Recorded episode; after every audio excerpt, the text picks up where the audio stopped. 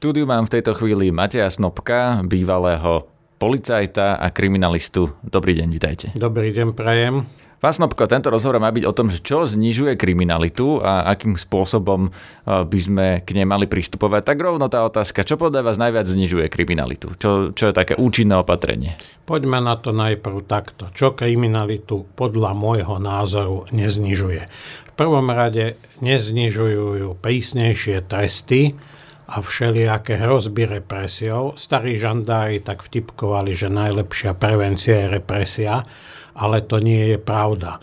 A to z toho dôvodu, že množstvo páchateľov neuvažuje, keď začne páchať trestnú činnosť, koľko za to dostanem a či ma môžu chytiť naopak, alebo jedná pudovo, že má červené pred očami, keď bere tú sekerku a pristruhne nejakého svojho protivníka ale vtedy, vtedy o tom vôbec nerozmýšľa, alebo na druhej strane si práve on myslí, že práve jeho nechytia. Táto cesta násilia, podľa mojich skúseností, aj keď som snaď mohol patriť k tým ostrejším policajtom, sa mi zdá, že nie je efektívna. Dobre, tu vám skočím do reči, lebo teória e, do veľkej miery potvrdzuje to, čo hovoríte vy, že zvyšovanie trestov neplatí e, na takých páchateľov, ktorí nerozmýšľajú. Teda keď, e, ako ste povedali, niekto zoberie do ruky tú sekeru, čiže na násilné trestné činy a sexuálne trestné činy, e, tam často sú aj spáchané pod vplyvom alkoholu a ľudia menej rozmýšľajú o tom, čo im hrozí. Ale potom je iná skupina trestných činov, nejaké ekonomické, ktoré sú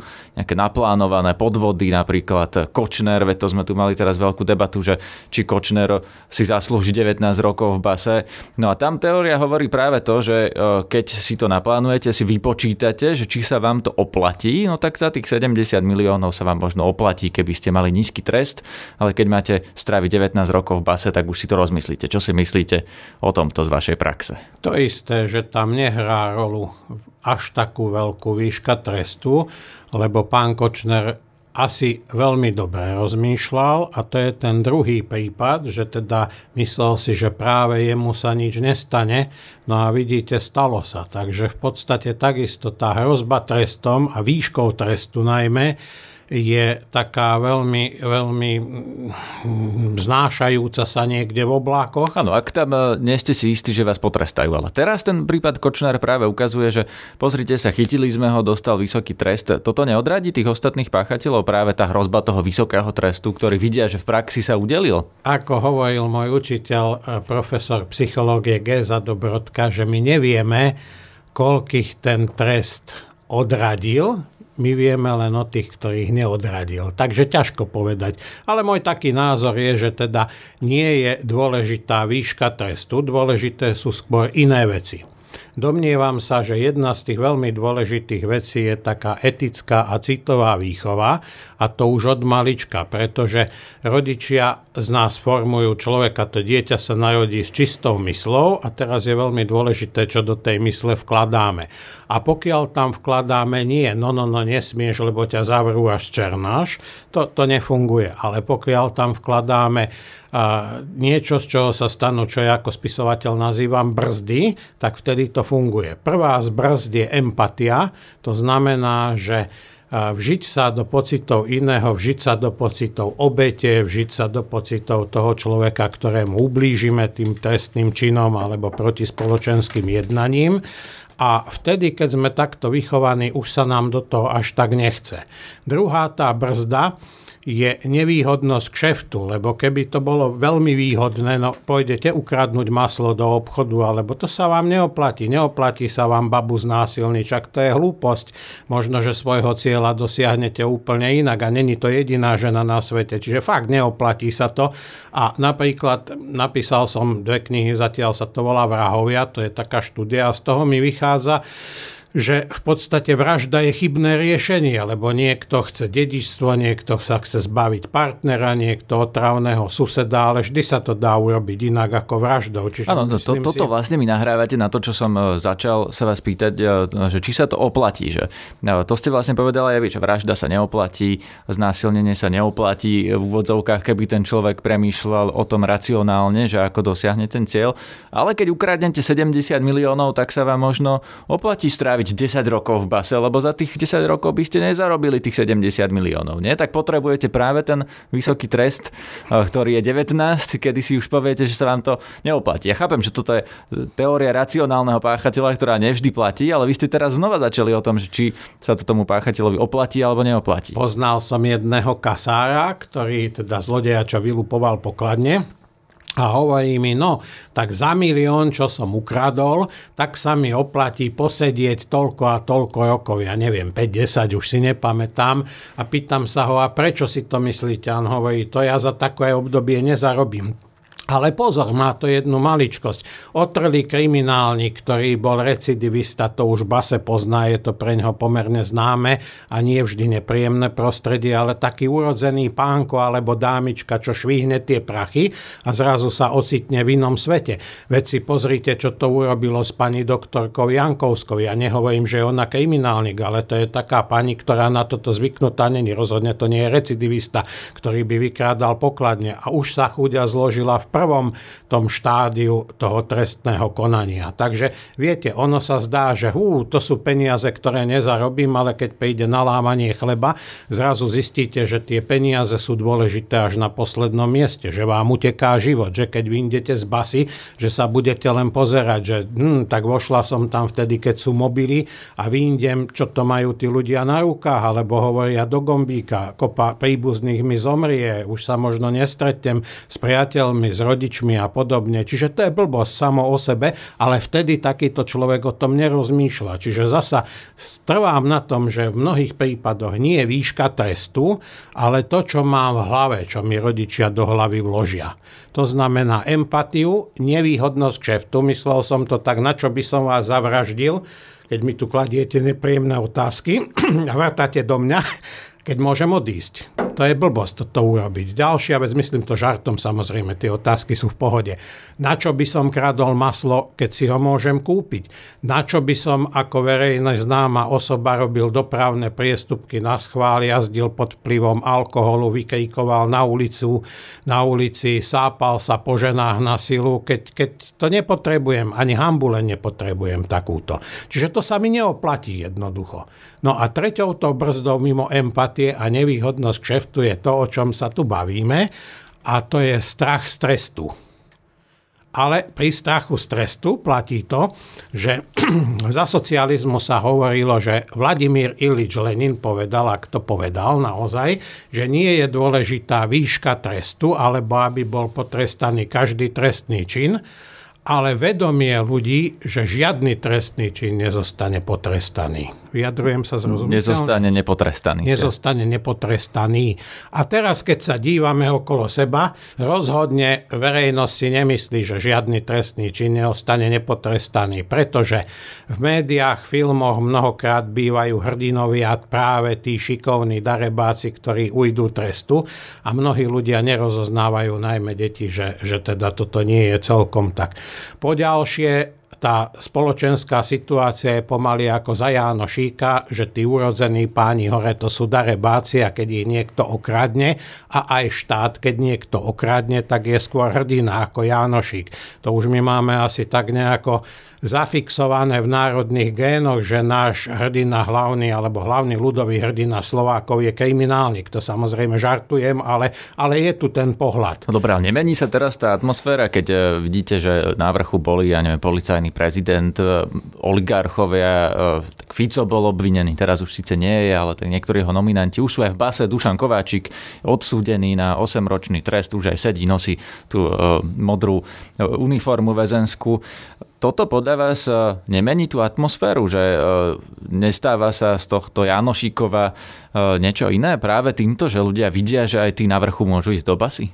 To nie je zlý pohľad pre národ, ale na druhej strane myslím si, to je len môj názor, že u niekoho mení, u niekoho nie, lebo ja ako kriminalista v rámci profesionálnej paranoje si hovorím, že neurobím si pevný názor, kým som tam nie, kým nevidím, ako hovoria indiani, kým nestrávim deň v mokasínach protivníka. Čiže ťažko povedať, e, či, či to naozaj spáchali z môjho pohľadu. To hovorím profesionálne, ja nepochybujem o výrokoch súdu až tak, ale je tam taká profesionálna opatrnosť, lebo viem, aj, viem si predstaviť aj pár prípadov, keď aj v Československu odvisli e, nevinní ľudia, pretože, pretože boli okolnosti také, a to nemyslím politické procesy. Čiže ťažko sa mi je vyjadrovať k vine toho, toho a toho. Ano, to od vás ani nechcem, ja len hovorím, že či to nemení tú atmosféru atmosféru, keď vidíme, že e, aj ľudia, ktorí e, niečo spáchali a teda boli odsúdení, o tých ostatných to ešte nevieme naisto právnicky povedať z istotou, že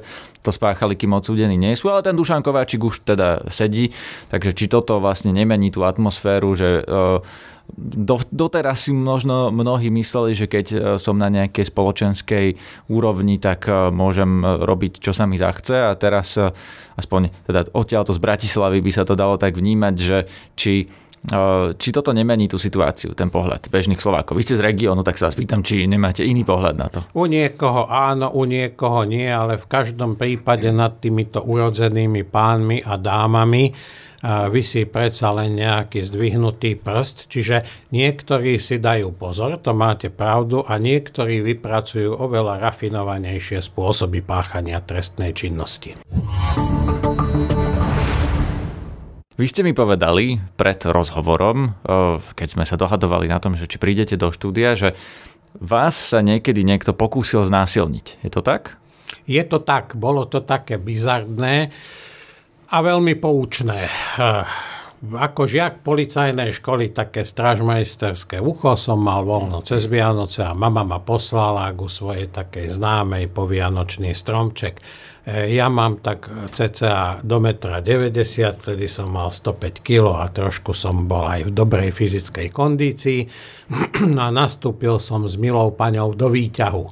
Milá pani ma, to bolo na 8. poschodí, bývala, tak na druhom poschodí ma začala ohmatávať, začala ma boskávať a mne sa to nejak veľmi nepáčilo. Z takého dôvodu, že teda páchol z nej alkohol, smrdela, bola neumytá, bola o hlavu odo mňa vyššia a vyzerala v celku ako horská gorila, len bola menej chlpatá. A keď som sa odťahoval a bránil, tak to milú pani tak rozúrilo, že mi dala pesťou dve do oka a jednu do brady.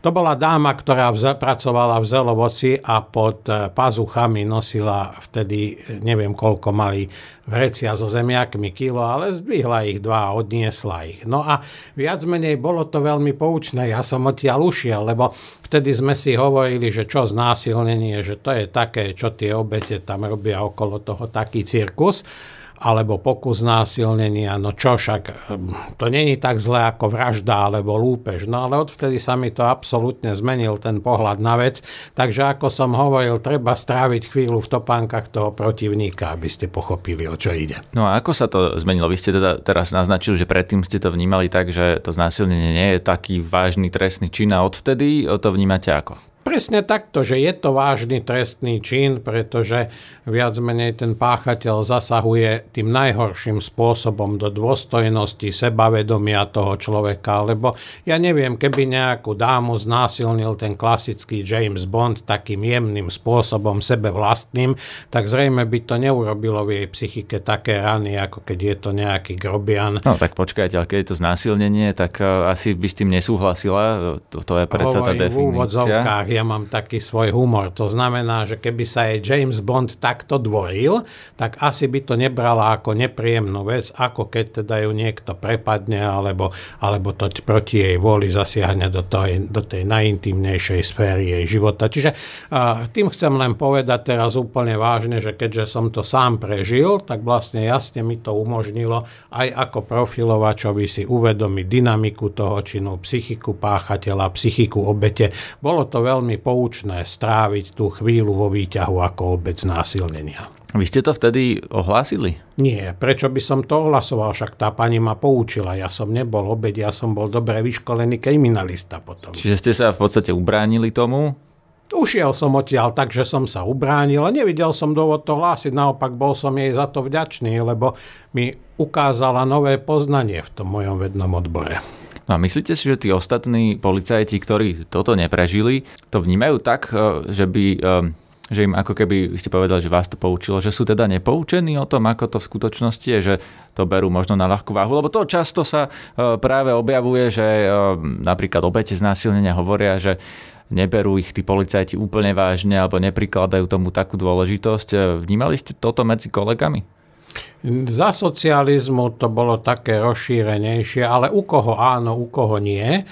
No a v podstate teraz, čo sa stiažujú obete znásilnenia, čo viem, že príde to ohlásiť. A priori jej nikto neverí. To nemožno policajtom až tak zazlievať, tú nedôveru, pretože nedôvera je zdravá súčasť policajnej práce a mnohokrát majú skúsenosť, že to znásilnenie je vymyslené, účelové, niečo tým sleduje, že proste tá obeď klame alebo chce niekomu zle urobiť. Čiže jedna vec je neveriť, to je zdravé. Druhá vec je, kým sa nepresvedčím.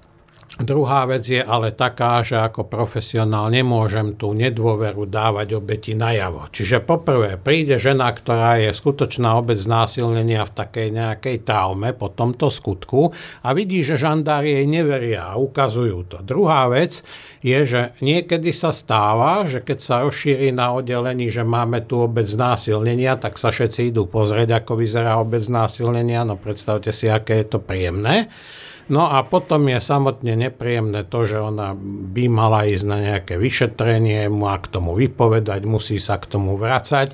Čiže nemá chuť a len to znásilnenie na krku, ale ešte aj netaktný žandársky prístup plus povinné úkony, ktoré z toho vyplývajú. To je jedna strana mince. Druhá strana mince je, že dnes tí policajti možno už rozmýšľajú mnohí inak a sú empatickejší a samozrejme v polícii je na rozdiel od dávnejších čias e, viac žien a tej žene to netreba vysvetľovať, čo tá obeď prežíva. Čiže v tomto prípade je to veľmi dobré.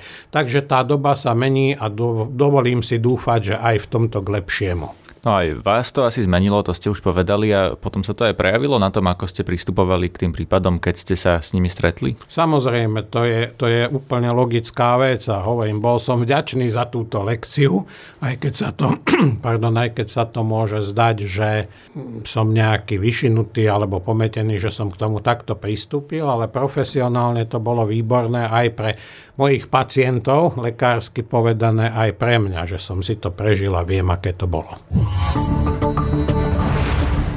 Ďalšia téma, vy ste mi spomenuli, že vnímate akúsi narastajúcu agresivitu, vy ste to nazvali, že aj ohlupnutie spoločnosti. Viete to definovať?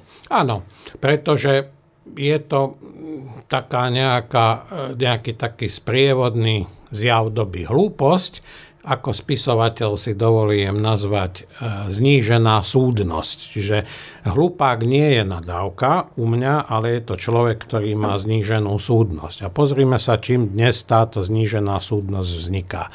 Poprvé je taká turbulentná doba, že neviete, čo bude zajtra, neviete, čo bude dnes večer. A tá situácia sa veľmi prudko mení. To je jedna vec. Druhá vec je, že a počúvame zovšadiaľ, že zrejme k horšiemu, najmä z médií, čo teda nemožno zazlievať. Inflácia, zdražovania a tak ďalej. nemožno médiám zazlievať, lebo aj, aj tie noviny musia platiť elektriku a televízia takisto musí platiť nejaký nájom alebo údržbu budovy a jednoducho tým pádom sa to stáva obchodom, nie charitatívnym ohlasovaním nových vecí. To znamená, že ako každý obchodník beriem a predávam ten tovar, ktorý ide. A bohužiaľ predávajú sa lepšie zlé správy ako dobré, lebo však to z nás si pamätá, že ako sa správala, ako vyzerala a čo robila dobrá víla v rozprávkach, ale takú Ježibabu, čo chcela piesť Marienku a Janička, tak ako to si pamätáme celý život. To znamená, že neistá doba po prvé, po druhé znie, ešte je to, ešte je to zosilované prílevom mediálnych správ. Po tretie, vynikajúce v úvodzovkách sú sociálne siete, pretože je fajn, že si môžem ja ako nejaký človek zozvolená povedať svoj názor na to, či sú mimozemštenia na odvrátenej strane mesiaca. Na to mám, toto je povznášajúce, že nik mi v tom nebráni A ešte povznášajúcejšie pre niektorých, že o tom budú diskutovať stovky ľudí so mnou a jednoducho tým pádom moje krčmové reči sa prenesením na sociálne siete, teda do toho virtuálneho priestoru stávajú alebo môžu stať rovnako silné ako alternatívne média.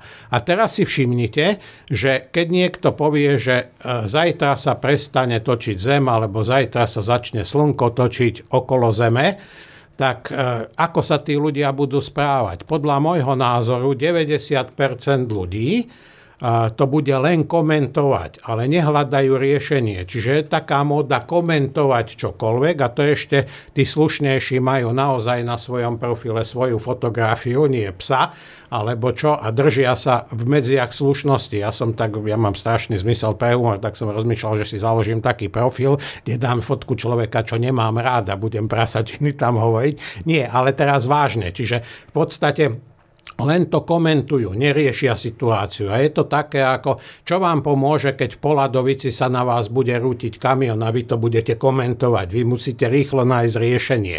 Čiže tí ľudia sú zmetení, preto majú tú súdnosť. Ja nechcem povedať, že sú to hlupáci. Ja hovorím o zníženej súdnosti následkom turbulentnej doby, neistej, následkom prívalu mediálnych správ, následkom množstva informácií, lebo ten náš harddisk, čo máme v hlave, je skutočne zahltený, ukrutne, každú chvíľočku a nevieme si vyberať. A ďalšia vec je teda sociálne siete, že aký, aký mix tam e, je ponúkaný a my ho komentujeme, konzumujeme, namiesto toho, aby sme si dopriali denne aspoň pol hodinku kľudu, vypli to a vykašľali sa na to. Otázka je, že čo je toho dôsledkom e, a napríklad, keď je tá zvýšená agresivita, alebo tak videli sme e, nielen ten teroristický útok na Zámocké, že niekto teda naozaj zobral tú zbraň a šiel si to e, vybaviť s tým, ktorých neznášal. E, ale týždeň predtým bola tá auto nehoda, že opitý vodič e, zabil vlastne mladých ľudí na zastávke. To sa nespájam, že účelovo do, do guláša vlastne všetko, ale veď tých nehôd pod vplyvom alkoholu alebo aj tých opitých vodičov je viac to sa vás chcem opýtať, že či toto, e, čo hovoríte, e, smeruje k tomu, že vlastne potom sú aj nejaké následky v praxi, že ľudia si to naozaj vybijú niekde a nemusí to byť strelec, ale môže niekde vám na diskotéke niekto dať e, po tvári, alebo sa vám môže niečo stať vlastne. Máme teraz väčšie riziko ohrozenia tým, že tí ľudia sú takíto nejakí agresívnejší zrazu? Je väčšie napätie, čiže niektorí ľudia to naozaj nevydržia a vybijú to. Ja som mal takého fantastického učiteľa kriminalistiky s oveľa prebujnejším humorom, ako, som, ako mám ja. A on mi hovorí, keď som bol mrzutý, Maťko, nedrž to v sebe, vyber si niekoho na ulici a udri ho a poriadne, lebo tebe môže prísť zle. Takže v podstate parafrázujem to, ale ten človek sa asi takto ventiluje. Ale zasa sa vrátim k tomu, čo som hovoril, že dôležité je, čo nám rodičia vkladajú od malička do hlavy, teda tie brzdy, o ktorých som hovoril. Pretože prečo si ja na vás niečo budem vybíjať, keď teda by ma to potom mrzelo, že vôbec aj keby som na vás zvýšil hlas. No a jednoducho to máte tak, že aj ten nešťastník, čo tam vystrájal na tej Zámockej ulici, tak pravdepodobne myslím si, že mal vkladané do hlavy nejaké milné cestné informácie, možno už aj z rodiny, potom ešte na tých sociálnych sieťach sa to násobilo. No a potom je tu taká vec, že naozaj, keď je človek podráždený a zovšadiaľ sa na neho valia zlé správy a problémy, tak mnohokrát stačí malá iska, aby sa ten oheň zapálil. Nejde o to, v dnešnej dobe, že čo sa nám prihodí, to nie je až tak dôležité, ale dôležité je, ako na to zareagujeme.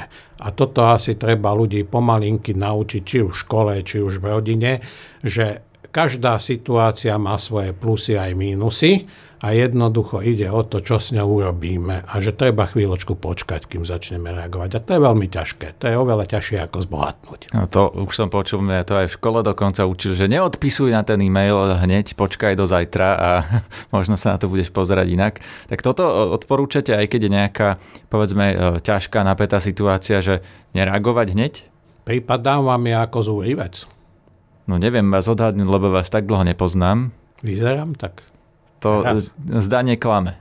Máte pravdu, ja som strašne temperamentný, strašne vášnivý, v podstate agresívny rád som sa rozčuloval a jedného dňa si hovorím, to takto nejde, na čo si ja vybíjam na hlúposti baterky a začal som na sebe pracovať. A v podstate tvrdým tréningom som sa dostal k tomu, že som absolútne pokojný, ale stále treba cvičiť to, že nereagovať i hneď. Najťažšie je nereagovať i hneď, lebo samozrejme s výnimkou situácie, keď ten kamion ide v Poladovici na vás, ale v normálnych životných situáciách, pretože ako zareagujem teraz už aj, už nemusí byť to isté, ako zareagujem za pol minúty. Ale je to ťažké počkať, zahryznúť si do ruky a, a vydržať. A potom sa to ukáže iné s odstupom času. Však ako mafiáni hovorili, že pomsta najlepšie je jedlo, ktoré najlepšie chutí studené. Tak aj keď niekomu chceme spraviť zle, tak nie i hneď. Treba porozmýšľať, a či nám to vôbec stojí za to. Ten váš tréning ako vyzeral? Ako ste sa dostali od toho zúrivca k tomu e, človeku, ktorý si vie povedať, že nebudem reagovať hneď a možno si to lepšie rozmyslím. Začal som si čítať také knihy, podotýkam nie nejakú ezoteriku, to vám nepomôže, že čo vaše astrálne telo a podobne, ale knihy o konfliktoch, knihy o psychológii a potom nabehol, lebo to je dlhotrvajúci proces, potom nabehli, nabehol YouTube, nabehol internet, tie podcasty so sú skvelé veci a jednoducho, keď si to vyberáte, tak prídete na to, že tam nájdete kopu inšpirácie. Dokonca aj cestou zo zvolená sem som počúval prednášky, povedzme pána Milfajta a Džána Bráma, potom jedna pani tam robí také nejaké rešerše kníh a, a je to skvelé. Ale jedna vec je si to naozaj vypočuť, jedna vec je urobiť aj poznámky, ale ďalšia vec je, že to musíte denne cvičiť, ale stojí to za to. Lebo však ten život je veľmi krátky na to, aby sme ho premrhali na maličkosti, ako je rozurovanie sa, vybíjanie si bateriek. Treba sa nám do smrti mhm. nejako prebaviť, premilovať, prezarábať, užiť si život a nie sa rozčulovať a robiť druhým zle. No a to, čo denne cvičíte, to je čo? To je ráno, keď vstanem, tak rozhodne si nevezmem hneď mobilný telefón, to mi je úplne lahostajné, pekne urobím to, čo viem. To znamená, idem na vecko, dám si sódu, urobím si kávu, pekne si sadnem, Pozriem sa, ja mám z okna taký nádherný výhľad, dívam sa z okna a potom vypnem mysel. Ono sa tomu hovorí aj meditácia, ja tomu hovorím také vypínanie mysle, že jednoducho sústredím sa na svoj dých a nemyslím na nič iné. Ono to ide ťažko, tak ako v posilóni a keď to nerobíte dlhšiu dobu, zase ťažko k tomu vracia.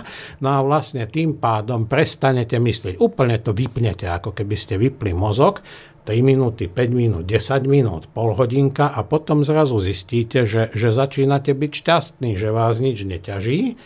Potom si idem zacvičiť, potom sa porozprávam s rodinou, potom, potom až potom začnem pracovať.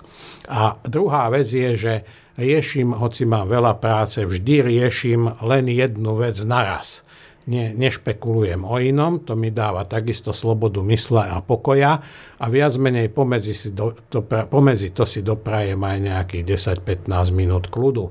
Čiže ako hovorí tento buddhistický mních Ajahn Brahm, že jediné, čo vám nikto nevezme a vy si vezmete do hrobu, je váš duševný pokoj. Ale to je tvrdá práca, to treba natrénovať, ale stojí to za to. Ďakujem vám veľmi pekne za rozhovor, pán Snopko. Ďakujem veľmi pekne.